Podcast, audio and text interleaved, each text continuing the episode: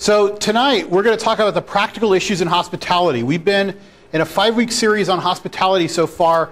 We've kind of covered the background of just what is hospitality and reciprocity.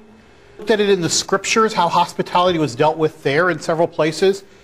Week three, we really dove into the central core teaching on hospitality, which is Matthew 25, really focusing on Christ as the stranger. If you did this to the least of these, my brothers, you did it unto me like visiting someone, taking in a stranger, clothing, feeding. We looked at that as the central anchoring part of hospitality. Last week, for Easter, we shared a communion service and we talked about the difficulty of receiving because a lot of us have difficulty receiving. And if you missed last week, as part of our communion time, we actually washed one another's feet as a way of showing how it is that we can receive from one another, even in things that would often make us uncomfortable. And we looked at the picture of Peter, who was very uncomfortable having Jesus wash his feet, and seeing that Jesus was encouraging him, like, no, if you want any part of me, then you have to receive from me. And I would say the same to all of us here. Like, if you want any part of the community, this common unity, then we need to receive from one another. Tonight, as we wrap up some practical issues, I need your help. I need your help to kind of answer some questions because you're going to be the voice of many questions. And I'm just going to pose them tonight and I'm going to ask you to answer them and give me your opinion. And I think that in these cases, don't worry, there's no trick questions, there's no hidden verses that are going to pop up on the screen and make you look like you haven't read the Bible. These are really practical issues that make it hard to express hospitality. I'm just going to read some questions to you. I want you to think about them for a moment because I hope you'll help me answer them. I don't have the gift of hospitality. Hospitality doesn't come naturally to me. What do I do about that? I'm frugal and it's hard for me to be generous.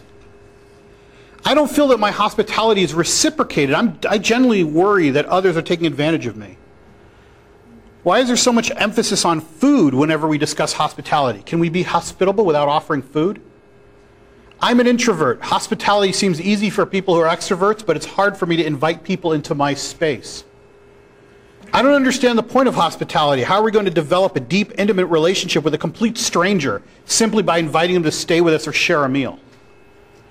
Where are the boundaries? Am I supposed to invite every single person who needs a meal or a place to stay?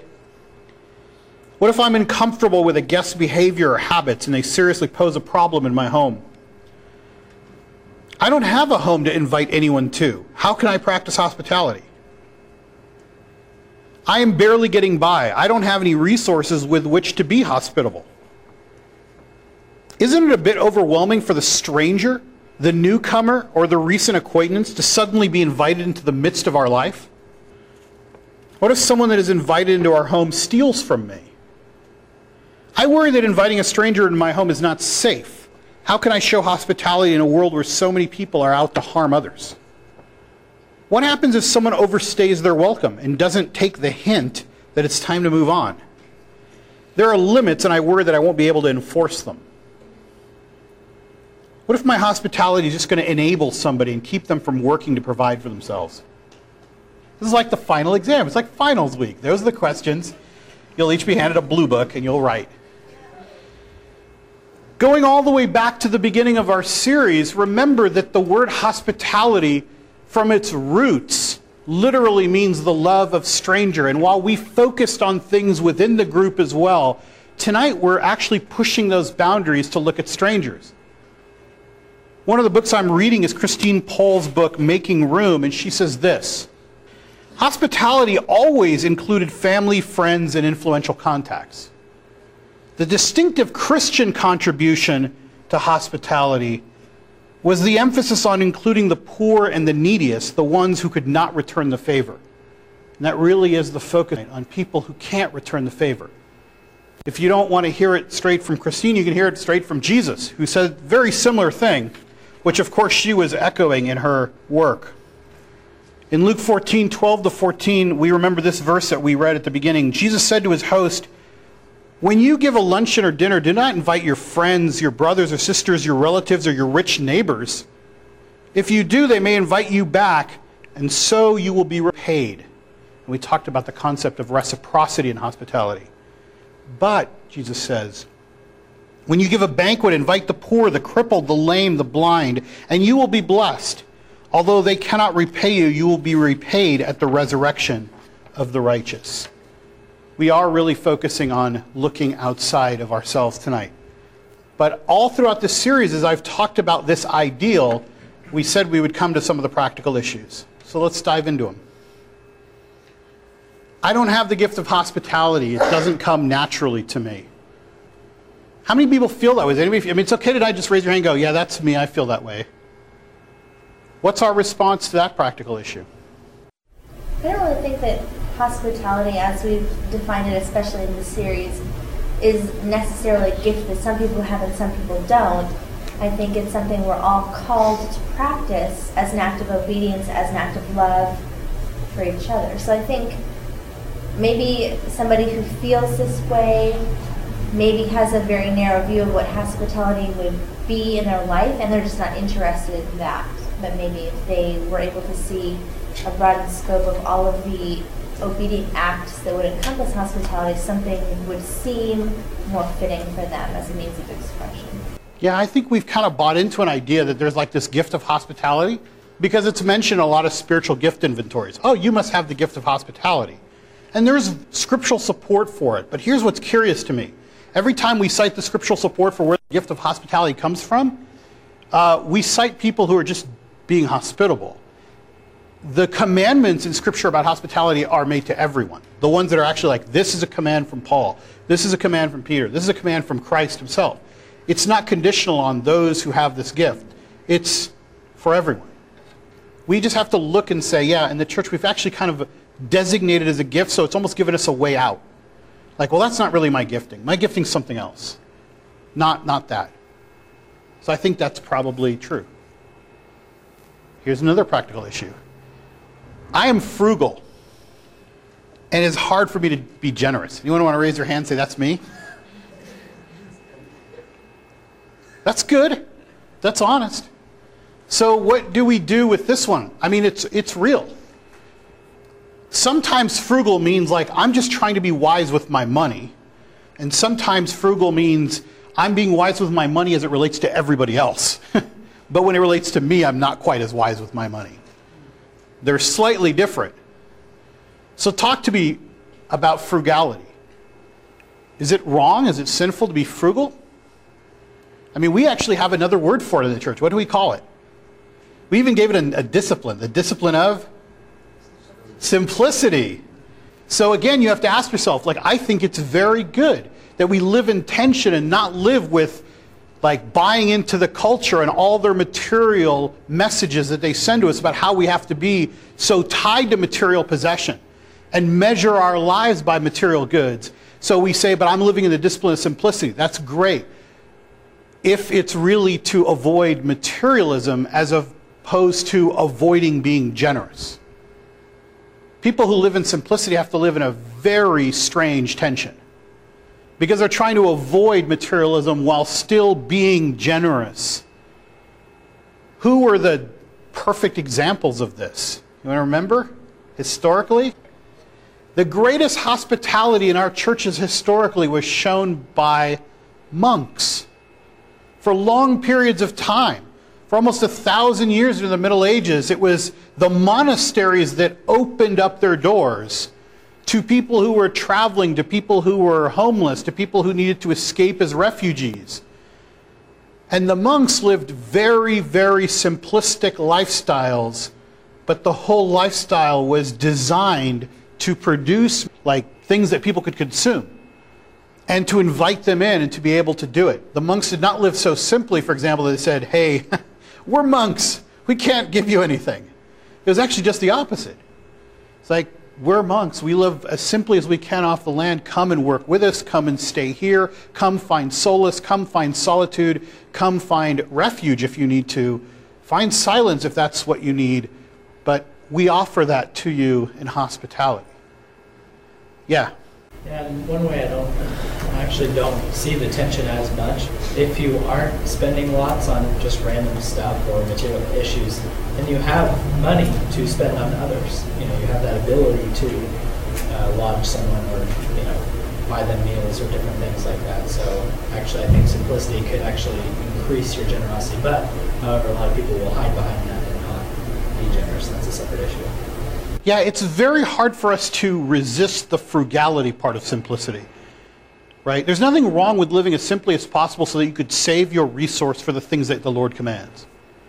It's just tempting to be simple when you already have an issue with being generous. I think one thing is that we see frugal and we, we automatically associate it with monetary, like money. I think we can be generous with our time as well, and I think that, that can also translate into form of hospitality. I mean, people who just want someone to talk to, not necessarily money you know, or hang, you know, hang out with somebody that you know you don't, you know, and even if it's hanging out with a homeless person, getting to know their story, that might mean more to them than eating, you know, eating a little bit. You know what I mean? So I think, I think, I think it, it, frugality is, is tough. I think it's tough because we want to save money, but I think we can be generous with other things. Anyone else want to take this on, Abby? I think it's like it's more costly to not be hospitable in like some circumstances. Like it's way more expensive to go take someone out for coffee than it is to invite them to your home to make them coffee. And it's way more expensive to take them out to dinner than it is to have them to your home for dinner. And so just like understanding that like even kind of like in the design of things, like it's cheaper to be like to share life with someone. And to like realize that being almost I don't know, like a benefit to it and an encouragement like instead of inviting them out to do something where you feel obligated or want to pay, like invite them in to do something where you've like already paid like for it or something like that. And I think there's definitely like also an element of like communal hospitality and being able to like do that because that also like breaks up that whole idea that's like just on you. But if it's like you know, like I'm here with Natalie and Melissa, and we're all going to be doing this, and like all making the meal together, then it incorporates like community and more frugality. Frugality brings in subtle temptations. You have to watch for them. Like I said, the subtle temptation is to call it simplicity when it's really a lack of generosity. Not that there isn't a discipline of simplicity, I believe there is, and I believe in it strongly. But you have to be very careful of that temptation. It's also tempting sometimes to use time and barter with God instead of money, which I'm not saying that time is something we shouldn't give, but I know a lot of people that when they struggle with money, they decide to give time. And that's a bartering with God that I think is very dangerous because God demands both. And he's not going to get into a negotiation where you say, But Lord, I give so much of my time. How about if I could just reduce some of the money? And students have asked me that directly, like, But I'm in school, I'm having difficulty. What if I could only give time? That's okay, because that's where you are. But if you're in a place where the real reason you're giving time is because you struggle with money, that highlights the issue. Watch for that temptation. The same is true with community sometimes.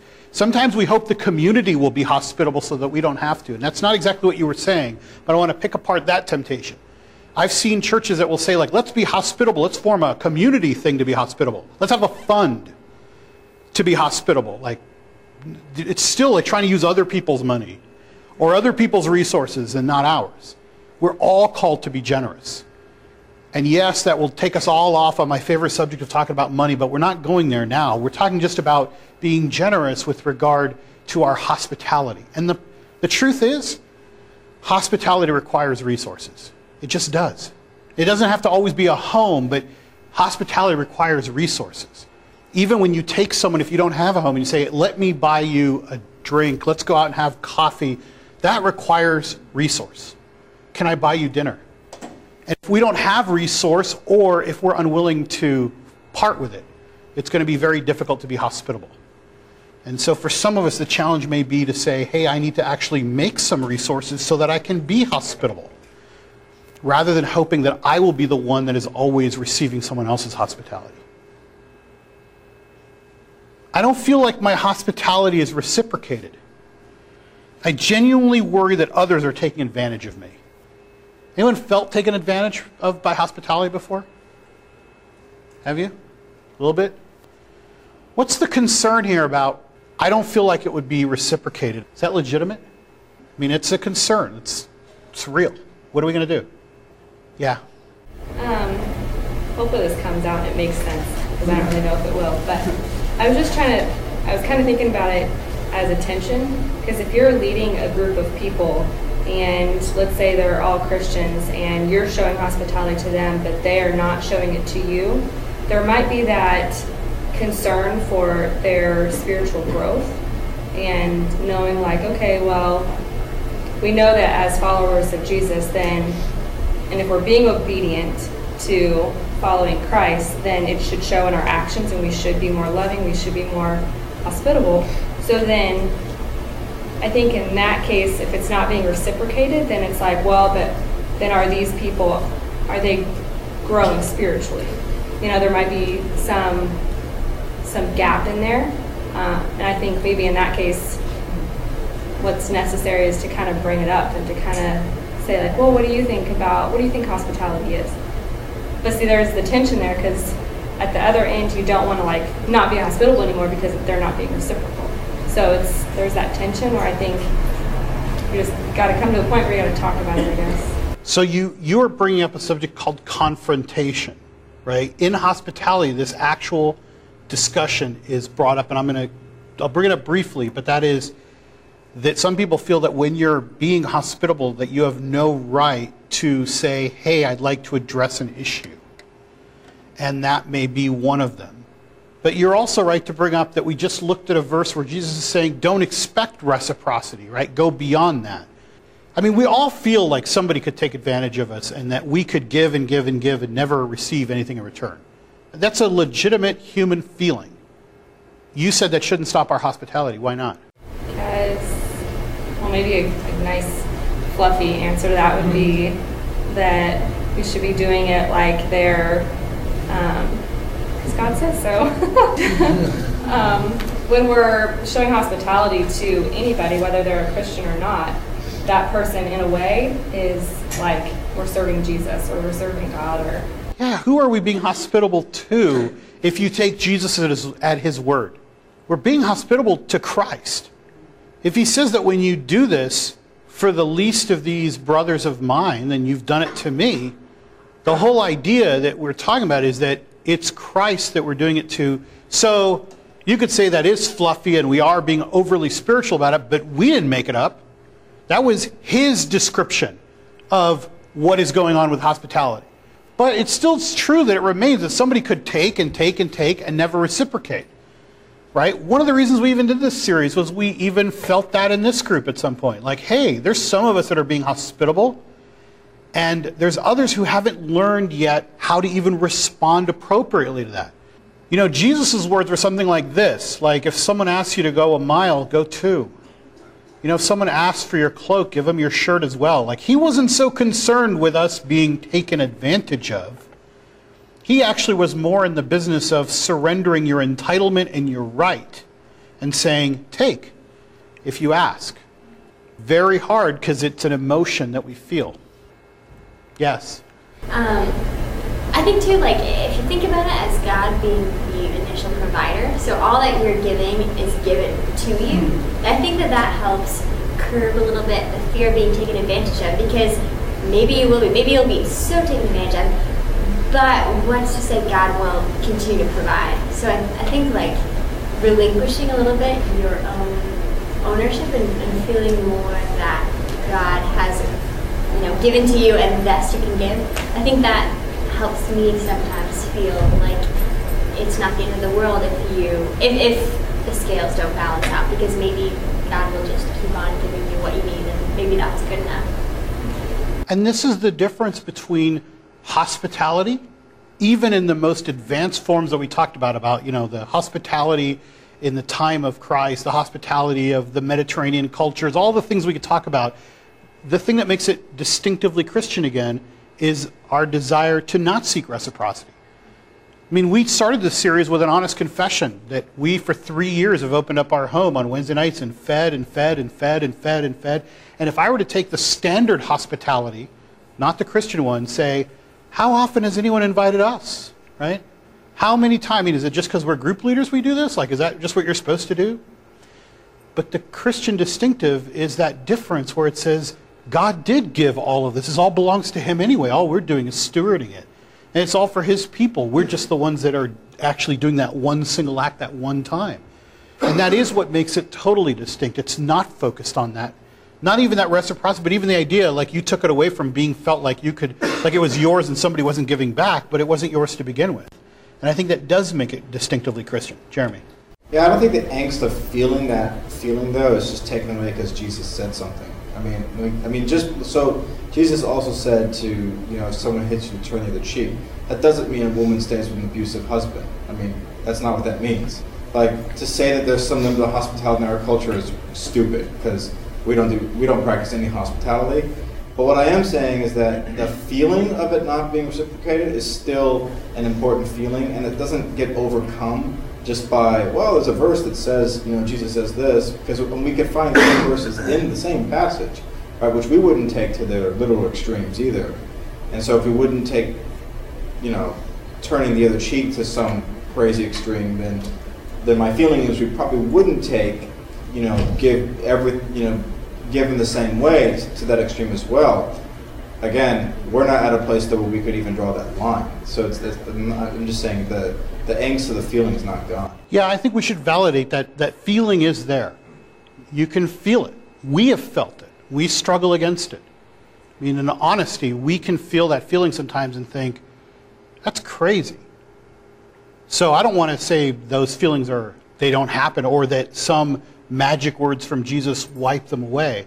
I think it's because we have those feelings that he speaks those words. And he points us to an ideal that yeah, we should all be striving towards. Megan. It's interesting because when you guys were saying that, I was thinking too that I don't know if I ever really angst about am I reciprocating to other people. Like it, it's so natural and easy to feel like it, you know, are they going to pay me back? But I don't know how many times I worry, like, have I just taken advantage of John once and Like, am I going to pay him back? So I think, like, if we will permit that angst, we should challenge ourselves too, to, to kind of maybe equally angst about when we fall short. Or probably better to look at it as realizing that in maybe a really micro sense, it might not, not always be reciprocated, but hopefully when we zoom out a little bit, we'll also be cognizant of the fact that some people have been very gracious and generous to us, and we probably haven't repaid them. Yeah, and I would say that the, the challenge actually is because Jesus is setting up the don't look for the reciprocity. Actually, the greater challenge is as it has been done to you, do unto others. That would actually be the greatest way because then you're taking what God has done in that instance and you're multiplying its effect. And that I think is what we're supposed to be doing with hospitality. If you remember, I said hospitality is the way the gospel spread in the first place. In the early centuries, people went from home to home and stayed with strangers and brought them the news, the good news. That's how the gospel spread. It would never have been able to spread without this show of hospitality. And I think in America, which is such an inhospitable culture, we should show that same hospitality and let it spread, at least to return some distinctiveness. I mean, if we all agree that Christians should be hospitable, not nice for them to be, but we must be, we could at least start with ourselves. that would be a good start. Why is there so much of an emphasis on food when we discuss hospitality? Can we be hospitable without offering food? Sure, you can let someone stay at your house. And then don't feed them in the morning. Say, no food for you. You know, this is just a truth. Hospitality has always been rooted in food. All the scriptural examples we looked at, even Jesus' invitation to a table to remember Him in communion in that act. There is so much of this emphasis, and by the way, not just in the Christian tradition, but in all cultures, hospitality seems to come around a common table. Now, you can go into all sorts of digressions about how food is the great equalizer, and no matter where you are, you're going to need to eat, and it's something that's intimate to us, it's something that we share, it's something that's life giving. We can go on and on and on and on. But it is in almost every context it's discussed. I tried to look for examples that didn't include somehow revolving around food, and it's very hard to find. But Americans try it every day. We're always trying to find ways to be hospitable, like without actually engaging in the act. Now, that doesn't mean you have to cook for someone. Hospitality can even engage when you go out somewhere and you say, let me treat you. Let me. Those things can be hospitable, but still, the more intimate the setting, the more intimate the place, the more the hospitality can grow. But like I said, we try to find ways around this all the time. And this is something that I think, again, we're uniquely trying to escape from this.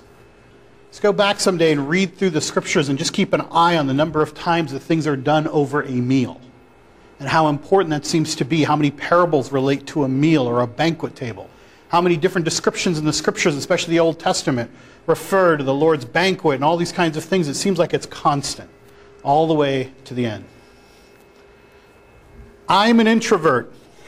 Hospitality seems easy for people who are extroverts, but it's hard for me to invite people into my space. Where are you people? Who's, the, who's on that track?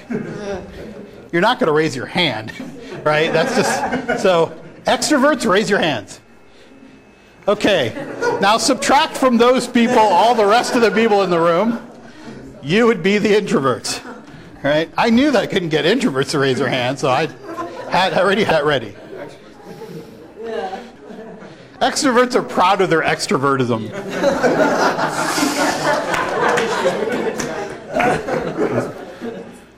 yeah, that's me.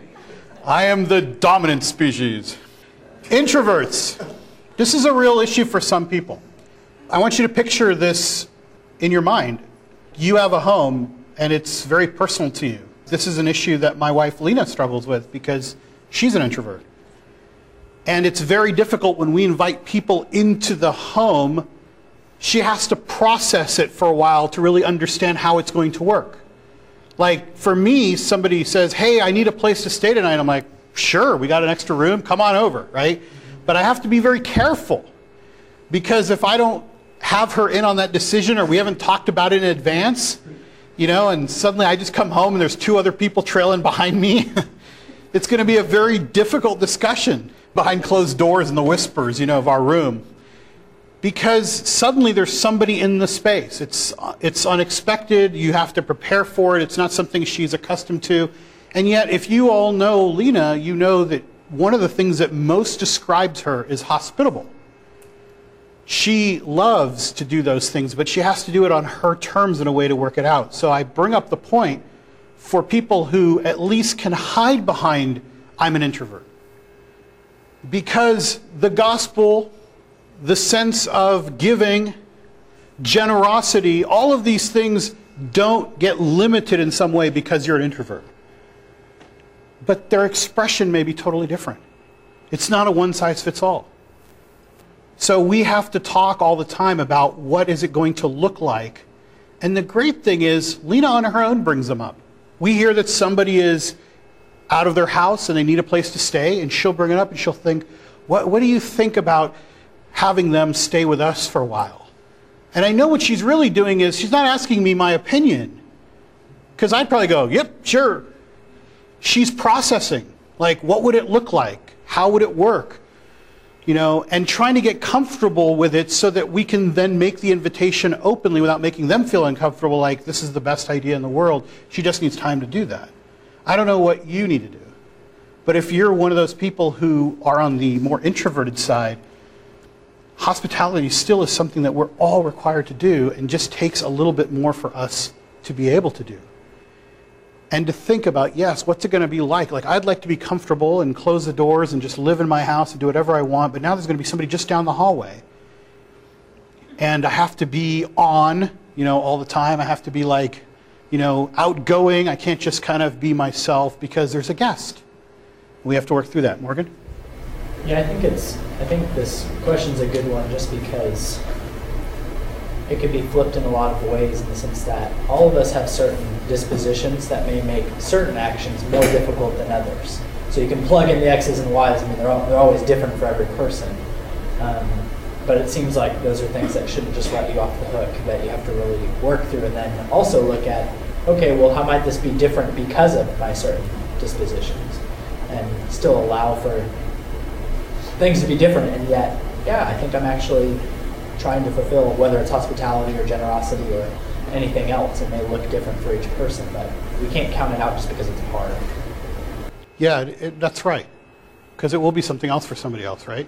Or maybe they don't have a place or they can't, they don't have the resource. All of those things present hardships to doing hospitality, and we identify them and we acknowledge the difficulty. By the way, all of this tonight is not to say that these are illegitimate reasons. All of these are legitimate questions. But we identify them and say, but I'm still called to be hospitable. I need to get over this. Any actual introvert want to address this? Yes. Well, I think for me, this is where it comes in handy to be a body and to know that different people have different functions. And so, like, this is where I lean on my more extroverted friends, or like two introverts can equal an extrovert. Plus, then we can like overpower you too, so we can like kick you out when we're tired of you, whatever. So, but, but like, in all honesty, like for me, this is where it's so beautiful in a way that we're wired differently. And so, like, you know, Jeremy and Jill were, you know, introvert, extrovert, and it's neat that they're a unit where they can tag team and they can function well because they're able to kind of lean on each other. So. I like what you said because nothing about being an introvert and doing hospitality requires that you do it alone. And this is one of those places where if you feel like it's difficult for you to express hospitality because you happen to be more introverted, that you might grab somebody and say, you know what? Could we both invite this person over and make them feel part of the group? Can we both invite this person over and welcome them because they're, they're new in town and they don't know anybody? Um, can we do that? Uh, and I think that's kind of something that is very helpful to break down that, you know? I mean, there was somebody in this group that we wanted to invite over because they were new in town and we felt like they're kind of shy too. So maybe we'll break the ice. We brought over another extrovert, right? We brought over like Morgan, you know? And Chris, were like, hey, Morgan, Chris, come on over and help us welcome this person because they don't really know many people in town, right? And that made it more comfortable because they also didn't feel like they were on the spot like that we were just focusing on them, right? It made it, and, and we can do that because we are a body and we are a common group of people who can do this. So look for that as a way to do it. All right. By the way, that will also work later when we talk about safety. Yes. I don't know if you agree with this, but I also think sometimes it's not so much of a personality thing. Maybe like, what if you do invite over an introvert, and maybe they like being around another introvert, you know? So I would say I don't think it's just extroverts that can provide hospitality. I think introverts can too, if they just know that, hey, it's okay if I continue to be an introvert and do hospitality that way. True, it's just that extroverts need another extrovert there. Because if there are two introverts and I'm there at the table and they're just like both just eating quietly, like I'm going nuts, like my head's exploding. you know, like so even I need it sometimes, right? Like, you know, just because uh, otherwise it just, the voices in my head start going crazy. Yeah. I would think in, the case of introverts, I mean, I lived with a couple of introverts in college, and the first couple of times we had people over, it was awful. And it's just something where almost like you have to move past the fear and try it a couple of times and get better at it even. And it's something where, yeah, I know it's difficult and it helps to have other people there like they brought up, but nonetheless, it still is something where just like playing sports or anything else, practice it, you get better at it, and it becomes easier to do. Okay. By the way, I think it's great being an introvert, and I know that this group is one where those people tend to be quieter. But let me tell you, I found this study the other day that said that somebody had analyzed the gospel, all four of the gospels, trying to figure out was Jesus an introvert or an extrovert.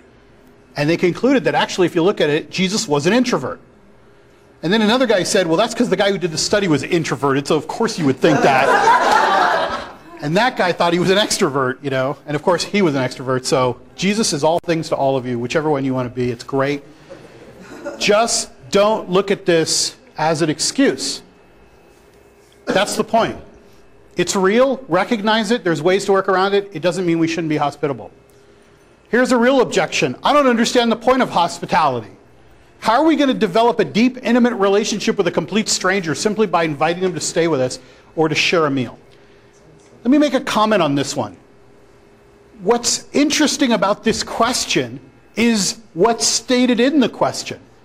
There's an assumption in here that we should be intimate in all of our relationships. We call this the myth of the great American relationship. Because for some reason in our society, we think that anytime we make a relationship, if it's not a close, deep, intimate relationship, it has no value. And I've even heard that in this group sometimes. I've heard that from people as an objection, like one of the problems is we really can't just get to know each other like the closest, most intimate people in the world. Well, imagine what the body of Christ, which is described as completely unified. How is that possible for us to be completely unified intimately, yet we don't know almost everybody in the body of Christ? We have this myth that seems to think that that's the only use of a relationship, that's the only value in it, and that acquaintanceships can't be valuable. and that actually just friendships for a common purpose, like maybe you go to the same activities together, maybe you go to the same church, that all of them have to be immediately intimate. And most of us know that can't be true anyway. We wouldn't be comfortable with that anyway. And a good way to prove that is think about the closest, most intimate friends in your life and think about how when they move, you stop talking to them, you never see them again. I mean, how intimate was it in the first place? If the only thing that changed was geography, and suddenly your whole relationship changed. So was your relationship intimate and close, or was it just proximity? You guys just ran into each other every day, or had the common purpose. So I think in this question, some people have said, you know, showing hospitality to a stranger is kind of dumb because I don't really get it. It's not like it's going to do anything. Well, of course it's going to do something. It's going to welcome someone. It's going to provide them food and shelter if that's what they're looking for.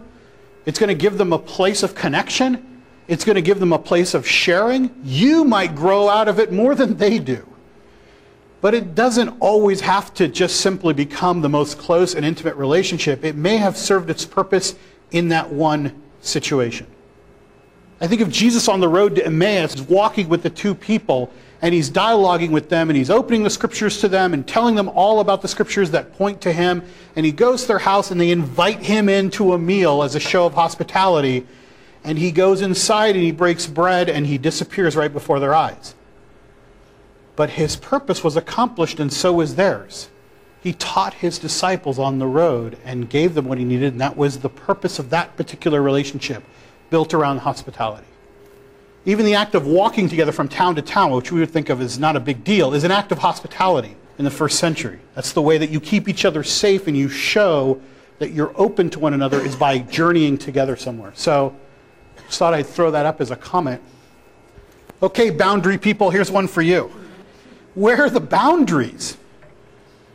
Am I supposed to invite every single person who needs a meal or a place to stay? Is it okay to have boundaries in hospitality? Do boundaries conflict with generosity?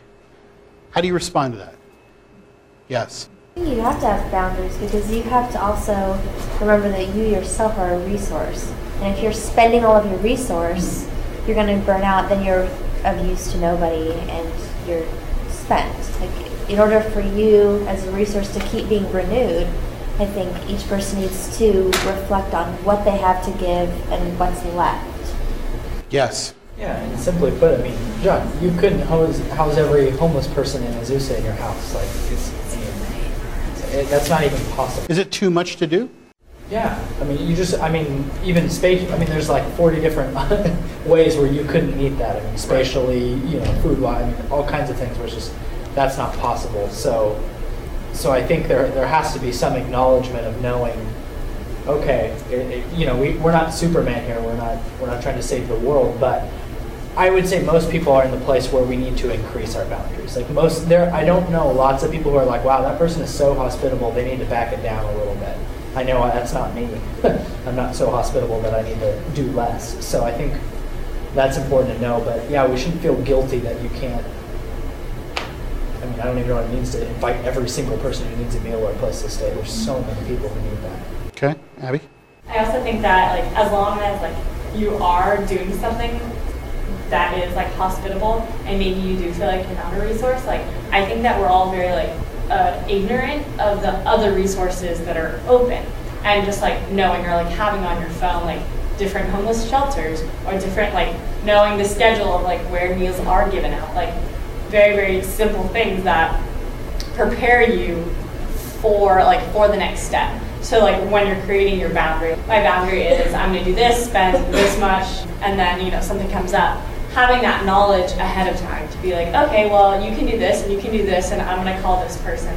I, like like I said, like as long as it's not an excuse, having that knowledge so that we're not just closing our you know ourself out to it. Like as long as long as it's not an excuse, though, you know, to push them off. Okay, Carissa.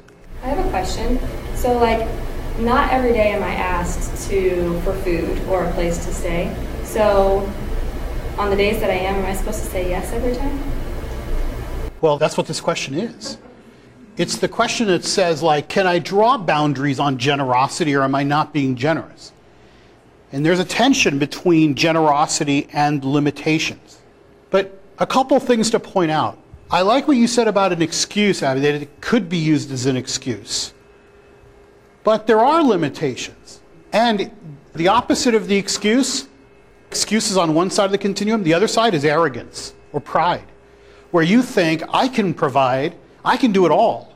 There are no limits, no boundaries to my generosity. Just bring it on, I'll take care of everybody.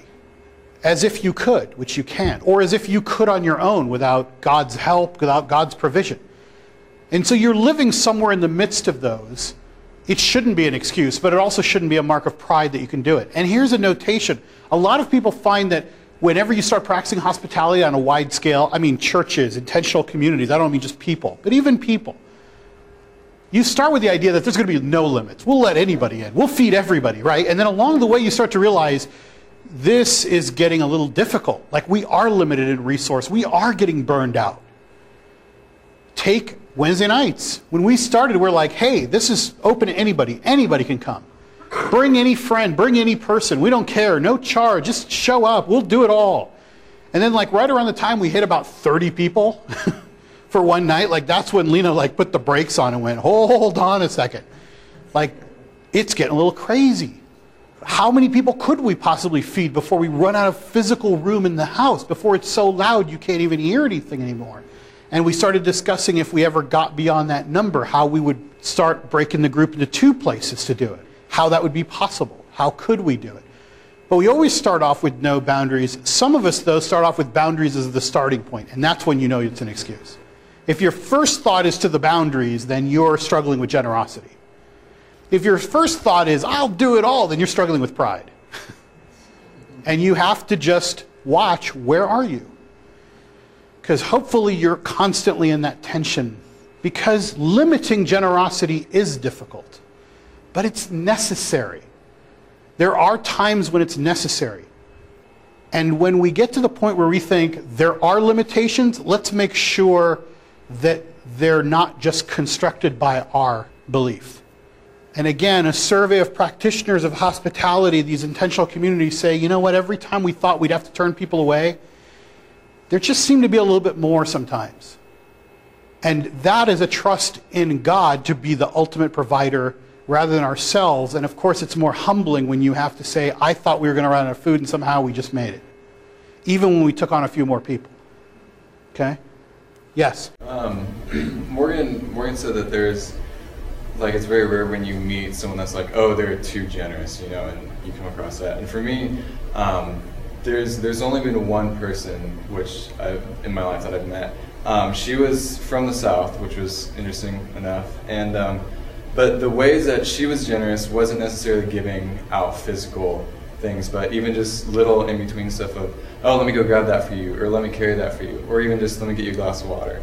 Um, but just really simple things that was just you know she was just so I don't know, just so nice and so giving in hospital, but it wasn't excess- excessively with physical things. Um, and I mean, even I actually got the, the opportunity to study abroad um, this past semester, and I met these guys from Afghanistan, and they had a, a music player, and they played uh, American music for me. And I was kind of interested in, you know, what Afghanistan music would be like, but you know, I, I switched, and they're like, oh no, they went back. Um, and so to me, it was like that was their way of being hospitable to me. It was like giving me an opportunity to be comfortable with mm-hmm. them. So I feel like there's there's other ways to, to work around that. And I think that's a good point because we focus so much on physical hospitality of food, shelter, clothing, right? Those things. But in truth, we could spend all year talking about it because there are elements of hospitality that are spiritual and psychological and emotional. And there are also the ones like you described that come from just the attitude of being generous in spirit. Right? And I think we should fairly note that we may have overemphasized the others and say, yeah, all of those are included. What if I'm uncomfortable with a guest's behavior or habits and they seriously pose a problem in my home? And I'm just going to say, this is the point that I said to Chris earlier, is the deal with confrontation. Now, we think confrontation sounds bad, like that's a bad word. How can you be hospitable and confront someone? Confrontation is the ability to hold the line and say, look, there is a line in this home. You would have to do that in some ways. I don't know who we're going to have stay at our home, but like if we found out that, for example, they were doing something that was dangerous to our daughter, like we have to go, hey, there's a line. Right? Like we're not going to say because of hospitality you can just roll right over us and we'll be the doormat. So that's a line where you have to say there's a standard. By the way, that standard may include your beliefs. It's okay that somebody who's a guest in your home for you to have a serious conversation with them and say, this actually bothers me. You know, this is something that's difficult for us, and we'd like to explain to you why. This is still our home, and we believe that there are certain rules in our home. So you don't abrogate all that just because you let someone into your home. And I think we have a problem with that because we think, well, that's not being hospitable. We should just be passive. We should just let them do whatever they want. And I think that we wouldn't do that. I don't even think that's very loving. I don't have a home to invite anyone to. How can I practice hospitality? Well, that might apply to a lot of people. How would you practice hospitality without a home? Jeremy says we could invite him to your house. Come over to our house, right? you could just make the Exodus house, you know? I guess I have a question about this question because unless I don't know something, I think everybody here lives somewhere. Um, Well, well, like we have a landlord. I'm not going to invite someone back to our Yeah, house and be like, "Hi, landlord. Here's No, some guy." well, then house." just ask the landlord. Like, it's not that, to me, it's like everybody lives in an apartment or lives with somebody. I mean, so maybe the awkward conversation is talking to the person you live with, but we didn't want to do that. Or, I'm not saying we, I mean, like, that's, that can be done too. I mean, I don't know, it just seems to me like, I don't, I don't get the question of, I don't have a home to invite anyone to. It's an honest question that people ask, yes. I think kind of like in response to that, um, like living here on campus, um, A, I'm not allowed to have any boys stay with me, um, but B, like I do have three other roommates, and some of them genuinely feel like they will not let anyone stay over that they don't personally know, and because I respect them more than I choose to, you know, want to invite someone over, like it's definitely something like I can't invite someone to spend the night in my mod. Like I can't do it for sake of damaging that relationship. So it's not that I don't have a home to invite anyone to. It's like the cons outweigh it because it's damaging to my friendship. I don't like, think this suggests that they have to spend the night. I'm just saying, like, if you had, I mean, and obviously if someone goes to your room and says, oh, she's got three roommates and it's like a cracker box in here, I mean, the polite thing to do, and I know the apartment's here, the polite thing to do is, yeah, you're not gonna spend the night, like, I mean, I mean, unless you're really clueless, right? But that's why I'm saying, like, I don't understand this question, because I think we're reading into it, like, oh, if I invite someone to my home, they're gonna spend the night, they're gonna eat all my food, and I, and I don't even know if that's, like, I mean, that could be true. Like, I think that that fear has to be addressed, because I don't think that that's a legitimate fear. I mean, I think that can be easily dealt with just by talking about it. And it goes back to what hospitality is, like how you define it. Is it just food and shelter? Although that is primarily a lot of places. But remember, hospitality involves visiting people. Maybe it's going to be visiting someone who's infirm in the hospital. Maybe it's going to involve visiting people that you can actually spend time with who nobody wants to spend time with. Like instead of serving in a soup kitchen and just serving, like maybe you actually sit down and eat with people and actually serve with them or not to them. Maybe it's doing something like going to people who are imprisoned, one of the express commandments of Christ that most of us seem all too comfortable, including myself, to ignore in favor of easier things or people who are at least more lovable. There are ways to do that that are completely outside of the constructs of the home. It might even be something like the story of the Good Samaritan, where you actually take someone and you take them somewhere, like some of my friends have done who've seen homeless people and can't take them in and have just said, hey, you know what, I'm going to take you to this motel, I'm just going to pay and you'll sleep here tonight and have a safe place to sleep. Or I'm going to pay for three nights so you can get yourself together and have a shower and those kinds of things. There are so many ways to do it that go beyond it, but notice almost every one of those required some expenditure of resource of some kind. And again, they shouldn't be an excuse. Like putting people up in a motel is not an excuse for not taking people in if you can. Because again, you can use it to distance yourself from people and just say, well, I don't want you in my house, but hey, I'll pay 25 bucks at the Motel 6 and put you up. That's probably the wrong spirit. I think, kind of going along with what Jeremy was saying too, I think the problem is that we don't investigate how we can be hospitable. We, we assume that it's going to take a certain form. I mean, because I was thinking about this, and you're right. I mean, I've had friends call me up at two in the morning, and say, "Hey, you know what? Something happened. I need a place to stay." You know, and I'm like, "Yeah." I drop everything. I don't even ask my roommates. I'm like, "Hey, I know, I know they'll understand." You know, some somebody needing a place to stay. But then I think, well, am am am I that quick to offer that to somebody I don't know, or somebody you know I know less, who's not maybe my best friend, not maybe you know a close personal acquaintance of mine. And then I, I think about that, and then yeah, but there's a different way to be hospitable. It doesn't have to necessarily be you know coming over. Although I, I agree with Jeremy, I think that, that everyone has a place to stay. You know, uh, you can work things out if you really really want to have somebody come over. But I think that's the things that we struggle with is investigating how we can actually be hospitable and how it's even applied. Okay, I'm going to leave it there because I don't want to barrel through like five more of these things and not pay attention to them. And I also don't want to be here for another hour. I want to respect you and not wear you out. The main point is if you see through these, every one of them, you could easily find a way so that you don't have to be hospitable. Or when you're not hospitable, to use these as a reason not to be. They're legitimate, they're real. But we're going to work together as a group to get over some of them, especially the ones that come next week. Like about safety, people stealing, dangerous situations, things that are very, very real. And I think that that's the place where community actually will help us the most because we can actually rely on doing this together. Nobody ever said that we had to practice hospitality in a vacuum. In fact, as I'm going to talk about next week, it was just the opposite. The reason hospitality has become so difficult for us is because we all became individuals and stopped working together. In the ancient world that, that, that put forward all this great hospitality, people lived in communities where everybody knew everybody, and you couldn't be a stranger in a town without anybody knowing it. And so everybody was working together to be hospitable to people, and we lost that because we decided it was much better for us to all mind our own business. And as soon as we did that and we all became individuals, we lost hospitality. So next week I'm going to talk just briefly about how to get it back by coming back together as a community. Let's pray and close up. Lord, I'm thankful for the freedom that you give us just to be able to openly discuss the struggles in our heart. The fact that you tolerate people who are broken and sinful and selfish and always begrudgingly giving what you have so freely given us. And you even allow us to come together in a place like this to acknowledge those things openly so that we can get over them, so that we can bring the light to very, very dark places in our own hearts. And Lord, most of all, I'm thankful that you would even allow us the privilege to do that. That you're a God who is gracious and merciful enough that you even tolerate us to do that. And now change us and transform us.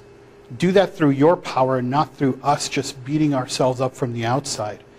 Do something from the inside that actually changes our very heart so that we are bursting at the seams to be hospitable to others. We pray this in your name. Amen.